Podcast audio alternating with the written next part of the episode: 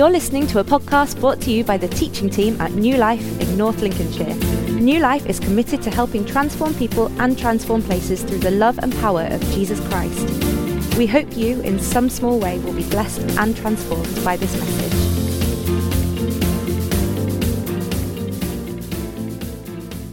As a father to a now three year old, I love the fact that sermons get introduced starting with My Little Pony. It's just like, it's one of my favourite things about New Life on a Sunday morning. Every week it gets me. I'm like, this is so good. So, in the beginning, the very beginning, not the beginning of our service, in the very beginning of time and space, the Bible tells us that God created both the heavens and the earth. And he said that when he began this process, the earth was formless and void, and the Spirit of God was hovering over the water. I couldn't really think of a better place to start a sermon for baptisms than right back at the very beginning with the Spirit, that picture of a dove hovering over the waters. Did you know that throughout the scripture, throughout the Bible, the imagery of water is used to denote aspects of chaos, of uncertainty, of turmoil? And I just love the fact that at the beginning of time and space, you have this picture of the Spirit of God hovering over chaos, over turmoil, over trauma, over uncertainty, over the things in life that may seek to do us harm. If you fast forward in the story a few hundred years, you have the people of God enslaved in Egypt under Pharaoh. And a leader is raised up, a man named Moses, to lead them from slavery into freedom so that they would learn to worship God. What an amazing thing. It's not just that they would be free from slavery, as good as that may be, but free for the purpose of worship and of following. And so Moses leads these people out of Egypt. God delivers them in a mighty way with signs and wonders and demonstrates his power and his glory for the people to see. Because here's the thing their forefathers had learned to follow him. But for 400 years, these people had been enslaved in a nation. And so the only knowing of this God is that he was the God of their forefathers, the God of yesterday, the God of what had been. But what they needed to learn was that he was the God of today, the God who could lead them forwards. And so you see this amazing story play out in the first few chapters of the second book of the Bible, the book of Exodus. We're going to pick the story up in Exodus 14 in a moment, but God delivers them in a powerful way, huge signs and wonders, so that they would be able to live with confidence and certainty that not just God was real, but He was for them. That He wanted the best for them. He had a purpose and a plan, as Elena has said already, for them, to lead them not only into freedom, but into a life where they may be free to worship. And so you would kind of think, wouldn't you, that if you'd been enslaved, and I'm, I'm going to go out on a limb and assume that the majority of us in this room haven't been, I want to leave that door open. But I'm going to assume that most of us haven't experienced slavery personally. Of course, we know that slavery still happens in the world today, but you would imagine that if people were released from slavery, in the way that the people of God were, they would live the rest of their lives with a quiet, confident certainty and trust in God. You may know your Bible well enough to know that that's not the way that this story plays out. But here's the thing we're going to pick up the story where they are on the banks of the Red Sea. They've been led, interestingly, coming back to what Paul Silabon said earlier, they've been led now for a number of weeks, if not months, by a pillar of fire by day. Uh, pillar of fire by night and a pillar of smoke by day, right? So they've got this real visible. So not only have they had visible signs of God's existence and his power and his majesty and his glory through the signs and wonders experienced in Egypt, they've had a pillar of fire and smoke real visible, placed in front of them, leading them in the ways that they should go. But they don't necessarily know the destination. All they know is that God's going to lead them into a land where they'll be able to become a people who can worship Him in freedom and in truth. But it's a land that none of them have ever been to. They know that their forefathers came from there, but none of them in living memory have ever seen it. And so God leads them in a visible, obvious pillar of fire kind of a way, as a way of developing confidence and trust and certainty in this God as He leads them out of everything they have known into everything that He desires for them. It's an incredible story, isn't it? And so here we find the people of God stood on the banks of the Red Sea with the armies of Pharaoh closing in behind them. And in a very real sense for the people of God, as they fled from Egypt, between death and life stood water. Between death and life for them, in a very real, very tangible, very physical way, between death and life stood water. But this story is played out within the lives of people of faith over the last two and a half thousand years, right? With baptismal candidates approaching the waters of baptism. Now, it may not be as vast as the Red Sea, but for each and every one of us, whether you've been baptized or you're being baptized today, at the moment where we approach, I'm going to approach the space where the water's going to be shortly. Um, I'm relieved that it's not open yet because I've nearly fallen in a couple of times on messages like this. But as they approach the waters, with everything that has been, everything that has led them to this moment, all of the highs and the lows, all of the times of uncertainty, all of the trauma and the turmoil and the chaos and the things that the water represents. And they enter down into all of it. And they are fully submerged. And for a moment, everything goes quiet. Before there's a big intake of air and a massive round of applause, and they come up out of these waters and step into life. So, as we come to our baptisms later on in the service, I want us to hold this story in our heads because you see it played out through time and space, and the later authors of Scripture uh, put it a little bit like this. So, Paul says in his letter to the church in Rome, he says, We are those who have died to sin. And so, how can we live in sin any longer? Or do you not know that all of us who were baptized into Christ were baptized into his death? We therefore, we were therefore buried with him through baptism into death, in order that, so that, just as Christ was raised from the dead through the glory of the Father, we may live a new life. Paul connects the story of the people of God in the Exodus, in their baptism experience of passing through the Red Sea, of being led out of the waters on the other side and into a life where they may not experience not only worship, but the freedom to worship. And Paul frames it within the same context, the same things. We have been bound in slavery to sin. We have. We feel remnants of that, even those of us who have been baptized, we still feel the, we still experience sin, don't we? Or is it just me? we experience these things on a daily basis.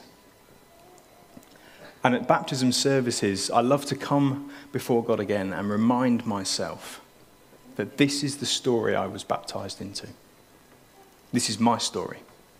This isn't just a story of what happened to the people of God thousands of years ago. This is my story because I've been baptized.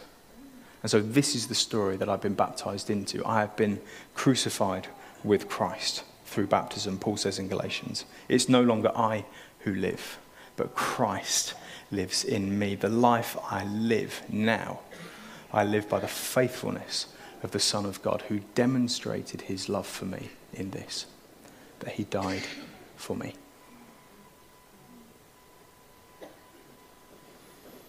I could come up with all sorts of fancy words to talk about this story, but I don't think I'd ever put it better than that. Being able to stand in confidence and say that I have died. The sin, the turmoil, the chaos that was born inside of me has been crucified with Christ. I don't know whether you know what crucifixion's for. I mean, not now, what it was for then. In one sense, it was to execute those who stood against sort of the political powers and parties of its day. It was a tool, right? But in another sense, it's, crucifixion is a really inefficient way of killing somebody. Like, there's way quicker ways to do it. What crucifixion does is it suspends hope for the world to see, and then slowly but surely removes the life from it. It's a really slow way to kill somebody. If you wanted to efficiently kill somebody in the first century, there were ways of doing it, as there are in our day. Crucifixion is a way of slowly extracting the life from something. And I find this really curious when we think about the ideas of baptism and when we think about the ideas of sin and of death and of being crucified with Christ and, and how we still experience the realities of sin in our lives even after we've been baptized. It's because the old man is slowly dying. It has been crucified and still is being crucified with Christ. It's a slow process that slowly extracts the life from everything within us that needs to die, everything that we need to leave in the waters of baptism, the things of our life that have got us this far, but we cannot take any further. Maybe unhealthy habits, habits of addiction, or of ways of managing stress lifestyle choices, we might call them. But of course, in baptism, our lifestyle changes. And so, some of the things that have led us this far and have served us even in slavery have no place in a land of freedom. And you see this played out in the story of the Exodus with the people of God. They leave slavery physically, but the mentality of slavery takes 40 years for God to get out of the people. In fact, the people were so stiff necked and stubborn, the Bible says. It's a great description of people, isn't it? Stiff necked and stubborn. Anybody? No, I'm not going to ask you to raise your hands if you're stiff necked and stubborn here this morning, but I'll put mine up in your stead. Um, so I would consider myself to be a stiff necked and stubborn human being. I would like to say that I'm not, but let's be honest. Um, most of us are. And so stiff necked and stubborn were the people of God as God led them, even in signs and wonders and in majesty and power, into a land of freedom. They were so stubborn they could not live with it.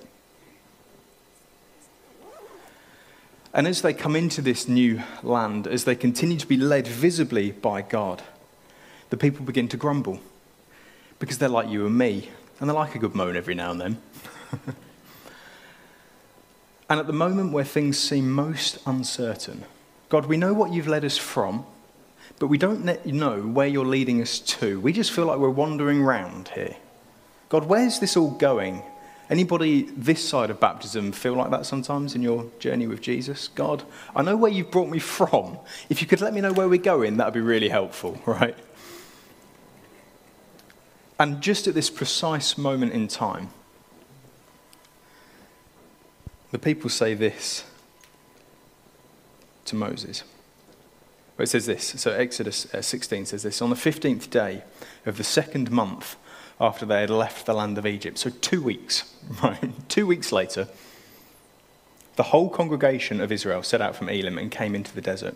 And there in the desert, they all grumbled against Moses. That's a bad day. If only we had died by the Lord's hand in the land of Egypt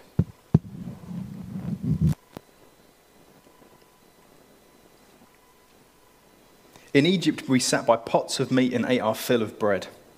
But you have brought us into this desert to starve. God, what are you doing? And where are we going? If it was your desire, God, to lead us into the desert to die, would it not have been more efficient, God, to have left us in slavery where we were doing a perfectly good job of dying of our own accord? Thank you. And the people grumble at God and they say, God, what are you doing? Where are we going? And I wonder whether anybody here feels like this this morning. God, I know what you've brought me from.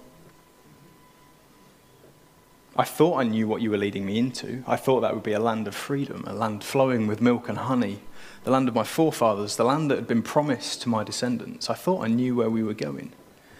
But there's a lot of sand, God. And there's not as much food as we thought there was going to be. We had food when we were slaves, they looked after us. Because, you know, we worked hard for them. And yet, having been led into a place of freedom, I wonder whether we yet have the skills to inhabit that freedom. So, whether you've been baptized before or you're getting baptized today, or you'd like to consider being baptized, being baptized in the future, maybe you have a sense of certainty over what God has saved you from. You've known the land of Egypt, the land of slavery. Whether that be enslavement to addiction or to unhelpful or destructive habits, toxic relationships, perhaps, or less than ideal family circumstances. Whether that be being saved from a 70, 80 hour work week and the jostling for social sort of power and status.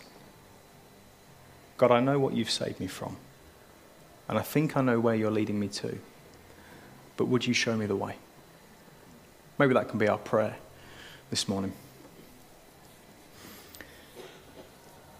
But I've got a working theory about why it is that we find it so hard to let go of some things, even after being baptized. Even having declared in the waters of baptism that I, the person who lived has now died, that he is no more. We become really attached to the things in our lives that have served us well. Really attached.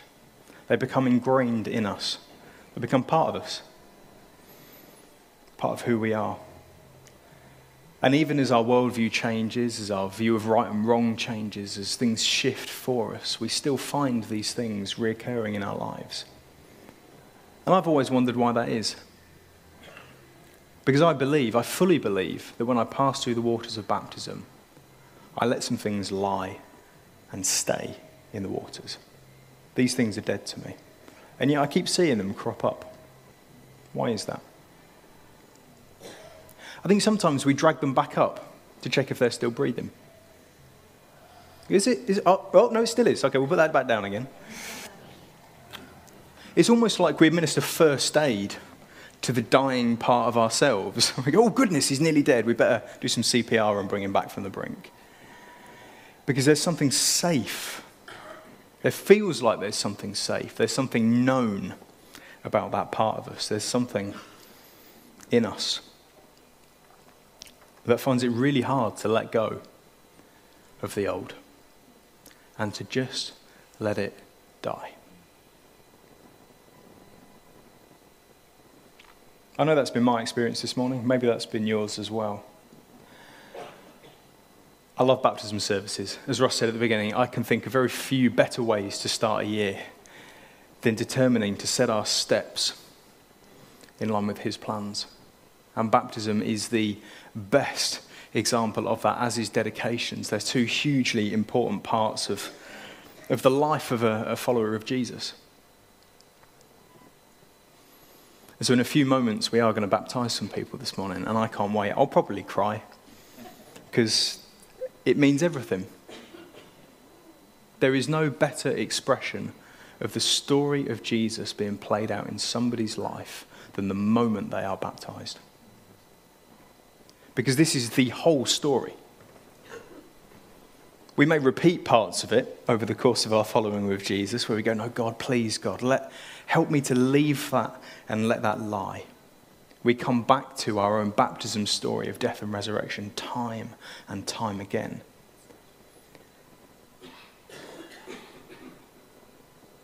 But if following Jesus were going to be like a movie, like a full feature length Lord of the Rings three part, nine and a half hour gig, this would be the trailer. The whole story wrapped up into 30 seconds, compressed down so that we have something that we can hook that whole story on. That when we feel like we've lost our place, we can come back to the advert and we go, oh, yeah, okay, this is where we are now. Baptisms are almost like the contents page of the book of following Jesus. When we seem to lose our place in the story of God, we can come back to the contents page and find our place. Oh, God, I know where I am now. I may not know where you're leading me. I may not know what that land looks like, but I know where I am now. And I'm going to trust today and every day that you will lead me with one more step,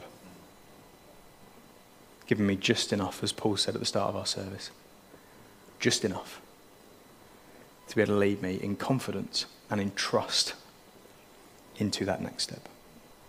Why don't you close your eyes? I'd love to pray for us.